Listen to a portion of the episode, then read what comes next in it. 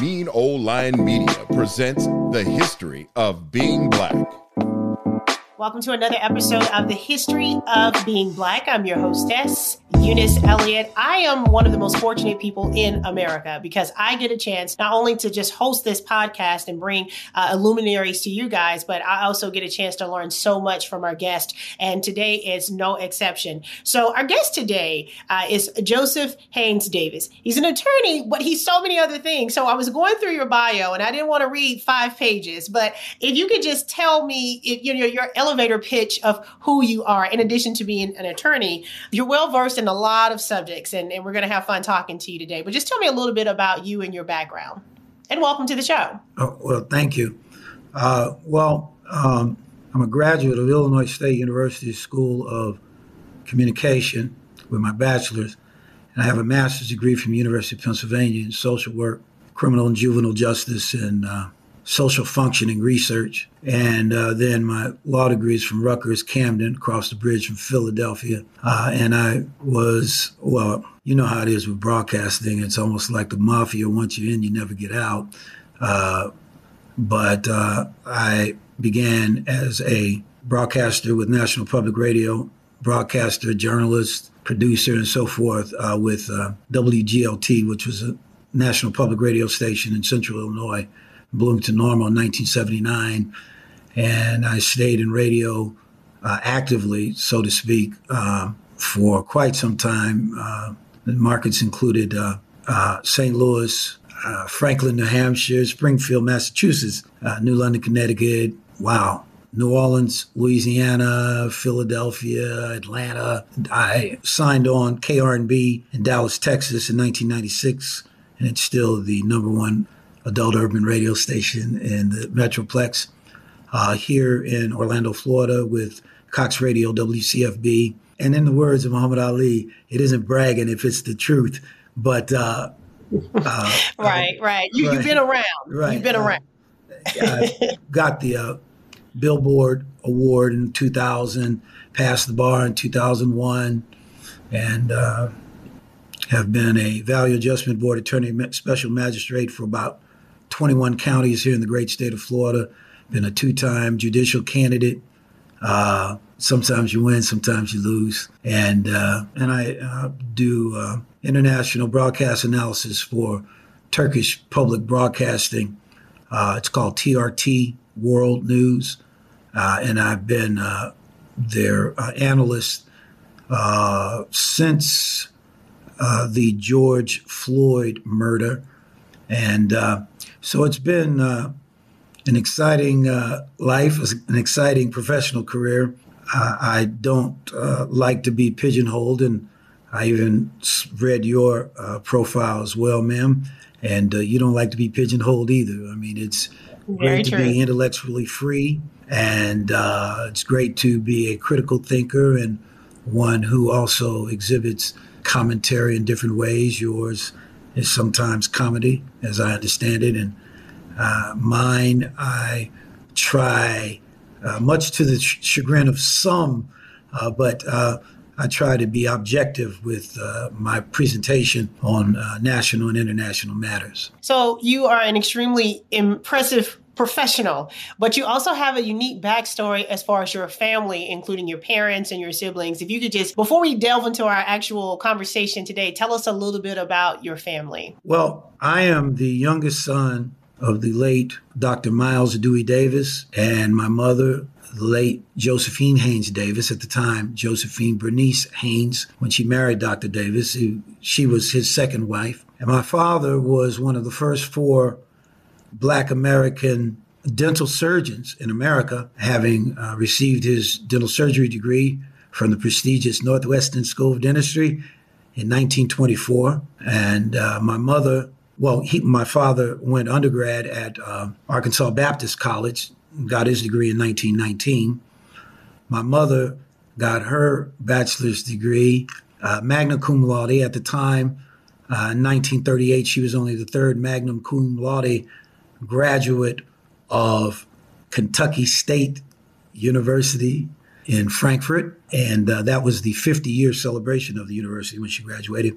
And then she got her master's degree at uh, Columbia University, December seventeenth, nineteen forty-one. That was ten days after the bombing of Pearl Harbor.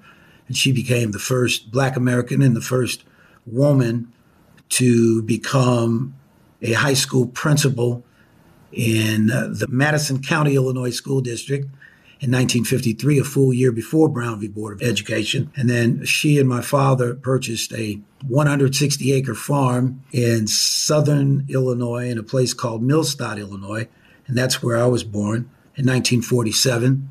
And uh, that history is chronicled in the November twenty-second issue of Ebony Magazine of nineteen fifty-nine. And on page seventy-eight, you can see me uh, as darn near a newborn. I, I think I was probably about, uh, at that time of that picture, maybe three, four months old. And uh, I'm very proud of that. And of course, uh, I am the uh, half-brother Uh, to the late trumpeter Miles Davis and music, world music icon. And what's amazing about your family background uh, is that Miles Davis is the, the add-on to the wonderful uh, stories of your parents. I did get a chance to read that Ebony article. And it's uh, that's what I said. You have so many different facets to you. But today, uh, and thank you for sharing that, uh, today we're going to talk about, you want to share what three landmark cases uh, did to change the world. You mentioned Brown v. Education, but when we're talking about what we're going through today as Black Americans,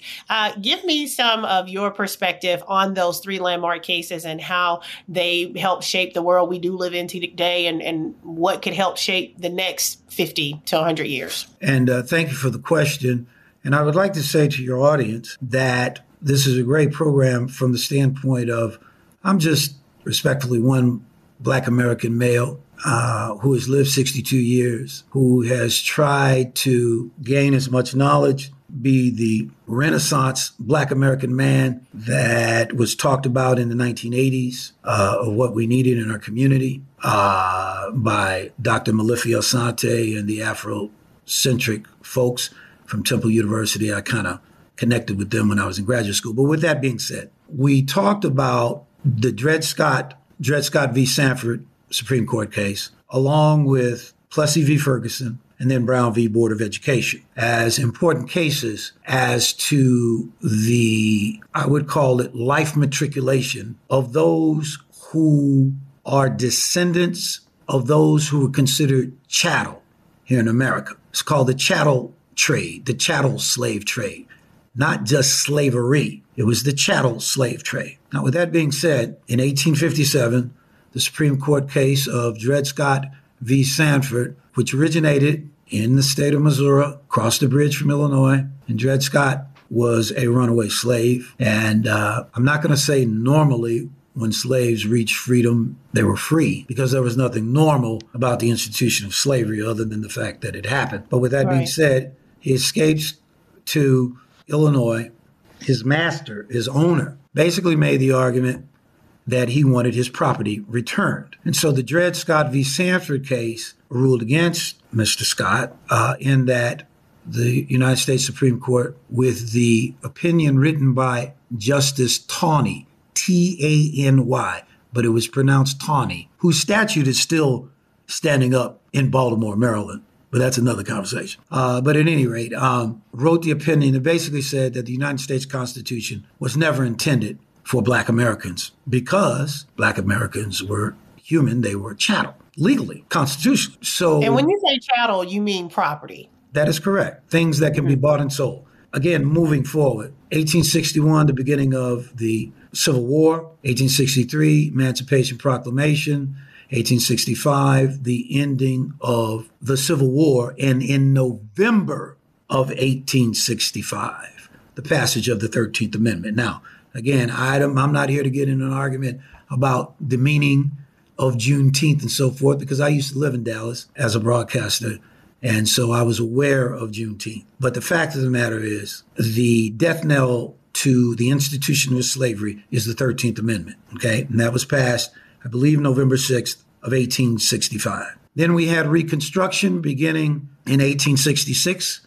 That was where the first uh, census was conducted. So now you had new new population. Moving forward, eighteen ninety-six, Plessy v. Ferguson, the Supreme Court case that basically said separate institutions and separate accommodations in the public for citizens still means equal if they are more likely than not equal. In other words, the accommodations are equal, they're just separate. And then, of course, nineteen fifty-four, Brown v. Board of Education, which effectively ended Plessy v. Ferguson. What I have said uh, in public and about my parents, that my parents were able to do what they did during the environment of Plessy v. Ferguson. In other words, separate but equal was the law of the land, yet a black man from Pine Bluff, Arkansas in nineteen nineteen, when others are still getting off the boat at Ellis Island, Doctor Miles Dewey Davis, he wasn't a doctor then, but Miles Dewey Davis, Junior,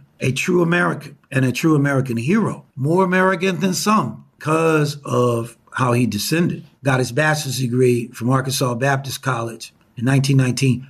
Five years later, he's a dental surgeon. Josephine Haynes Davis in Richmond, Kentucky in nineteen sixteen, June ninth, nineteen sixteen, goes to Kentucky State College early. My maternal grandfather wanted to take care of his daughters, so he sent her older sister, my aunt, and her to Kentucky State. She graduates, top honors, then goes to Columbia, gets her master's at twenty-five, and Plessy v. Ferguson is still the law of the land. They buy, they get married, they buy a farm, one hundred sixty acres, the biggest farm in southern Saint Clair County in nineteen forty-seven. Plessy v. Ferguson is still the law of the land. However, when the bigots came to intimidate them, they didn't call the Milstadt police. They didn't call the Saint Clair County sheriff, although he was friends with my father. They didn't call the Illinois State Police, but they did call two twelve-gauge shotguns from Smith and Wesson, and then everybody mm-hmm. became friends. That, it's funny how that works.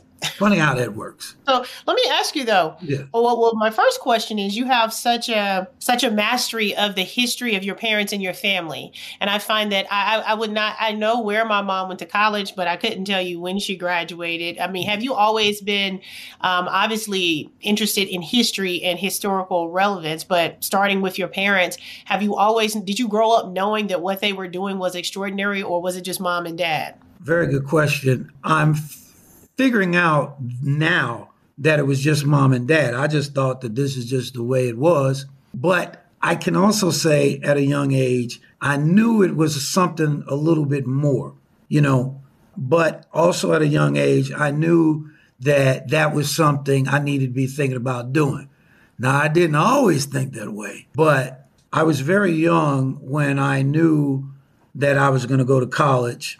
I didn't know what I was going to be, but I knew I was going to go to college. And then as I got older, I wanted to, you know, uh, be, a, be in broadcasting because, again, television did not come into the homes of Americans until nineteen fifty-five. I was born in nineteen fifty-nine. It was introduced as a medium in nineteen fifty-three, okay? So by the time I w- I mean, by the time I was, let's just say ten, I had seen through broadcasting, through television, the assassination of John F. Kennedy. I saw in real time the assassination of Lee Harvey Oswald by Jack Ruby. I saw that happen in real time. I saw the reporting of the assassination of Martin Luther King Junior, which happened on my ninth birthday. Subsequent to that, Robert F. Kennedy. Every day I saw in the media uh, the Vietnam War. That was the first war brought to you every day with highlights. And then I saw uh, a man walk on the moon and so forth. I saw Woodstock pro- portrayed on T V and so forth. So, uh, oh, and Walter Cronkite was uh, everything to me, not only as a child, but as a professional. And respectfully, although, you know, I don't know if you noticed or not, but, you know, I have the Walter Cronkite-like glasses and the Walter Cronkite-like button-down blue shirt. You know what? I, if I thought I was looking at Walter Cronkite when I first started looking at you. I didn't want to say anything, but since you mentioned it. But uh, that some folks may not know that it was the internet before the internet. It was called the World Book Encyclopedia Collection. Mm-hmm. And yeah. I just ate that up. You know, it's your imagination. Right. You know, and well, let me ask you this. You know, because you did have a unique upbringing, a, a, a blessed upbringing that you have a greater perspective for in hindsight, for sure. What what would you say uh, when you talk about those three landmark cases and then all of the things that you were able to witness growing up and as a child, as you mentioned, um, the assassinations, uh, the wars, and, you know, um, what do you feel when you are now looking at the news and what's being portrayed or what's, what what is the landmark situations of our times? Obviously, George Floyd was a, a shift in a lot of pe- people's consciousness. I subscribe to the theory that that was because we couldn't do anything else. We couldn't look away for that eight minutes, forty-six seconds, um, because we were in shutdown. We were in quarantine.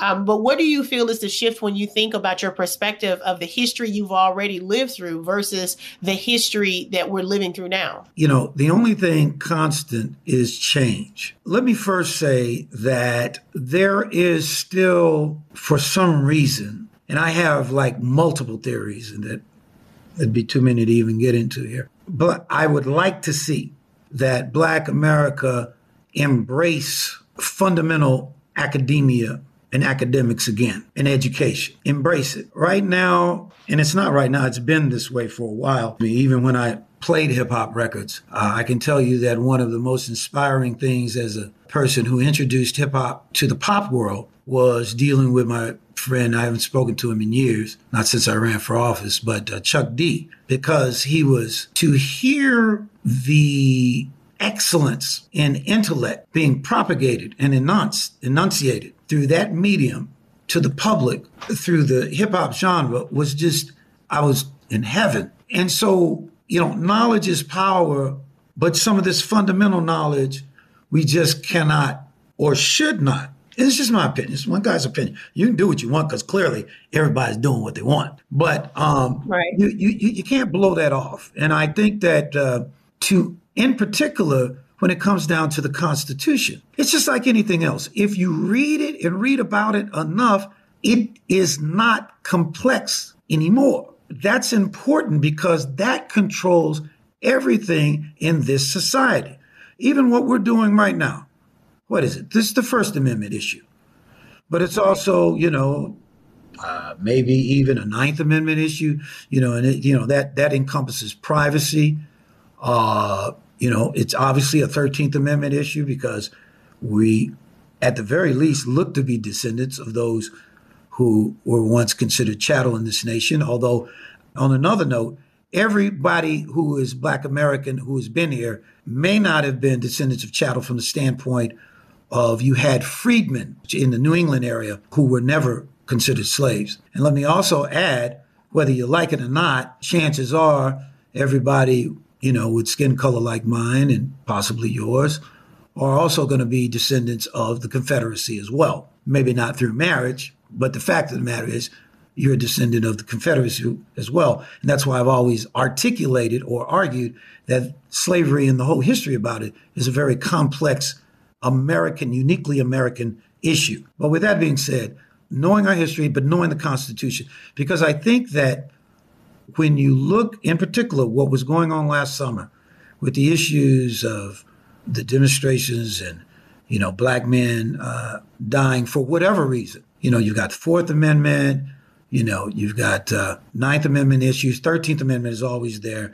Then with voting, you've got the fourteenth Amendment, the Equal Protections Clause. fifteenth Amendment, keep in mind, that granted Black men the right to vote subsequent to uh, the ending of the Civil War and the beginning of uh, Reconstruction. And then the nineteenth Amendment uh, allowed for all women to vote. So I believe it's in our best interest to Uh, know and understand the Constitution more than anything. And, and last but not least, and this is a controversial statement, and that's okay too, I guess, we should never give up the Second Amendment because at the end of the day, at the end of the day, I am one Black American male who will never live in this society ever and be unarmed, ever. I mean, if there, if violent white supremacy exists, in the embodiment of violent white bigotry with high capacity, rapid fire, semi-automatic weapons. If they got one, I want five. If they have one bullet, I want five thousand. Right. Because that's just the way it is. for me. Mm-hmm. It's not for everybody. Well, well, I, I, I, I'm going to be wherever you are with your uh, arsenal.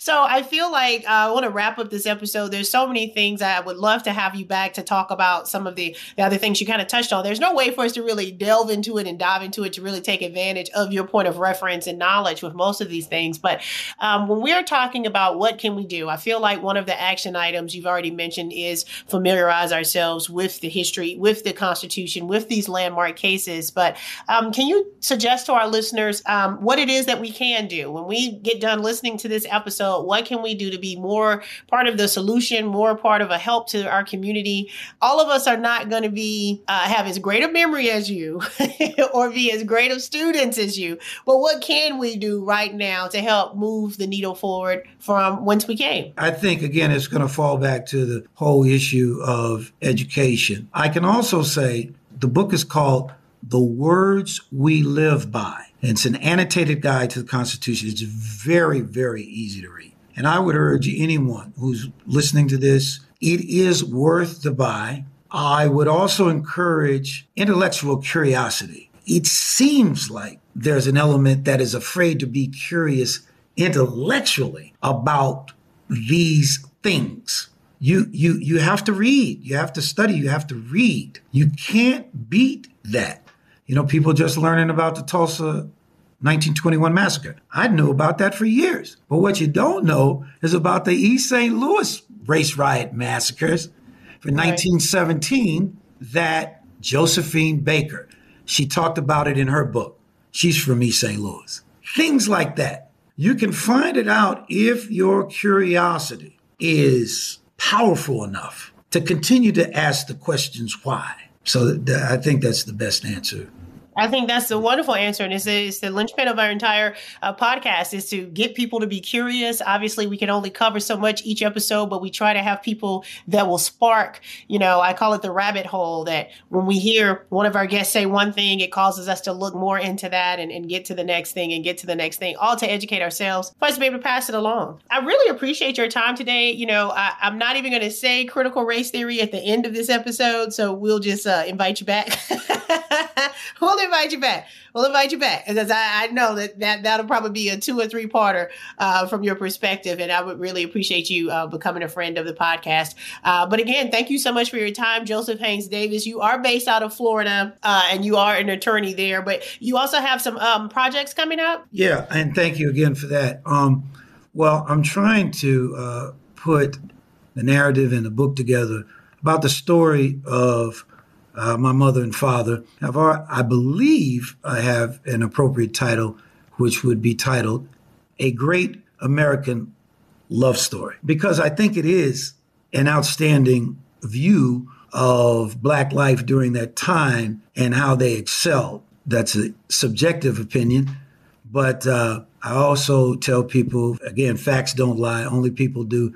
And it ain't bragging if it's the truth. So that's my immediate thing, if you will, that I'm trying to get together. Well, we'll be waiting for it. We'll have you back to talk about that as well. Uh, again, thank you so much for your time and for enlightening us and and hopefully, you know, lighting that spark for several of us to, to educate ourselves, as you mentioned, uh, on, on not just those landmark cases, but just the Constitution in general and, and how we came to be here and how rights came to be so-called granted through different amendments. And we also know that you are protecting your Second Amendment rights, your right to bear arms, and, and I'll be right there with you. So thank you so much uh, for listening to this episode of The History of Being Black. Stay safe, and until next time, take care. The History of Being Black podcast is hosted and produced by Eunice Elliott, edited by Ken Johnson. Executive producers, Ken Johnson. Find The History of Being Black podcast on Apple Podcasts, Stitcher, Spotify, TuneIn, or wherever you get your podcast. The History of Being Black podcast is a Mean Old Lion production.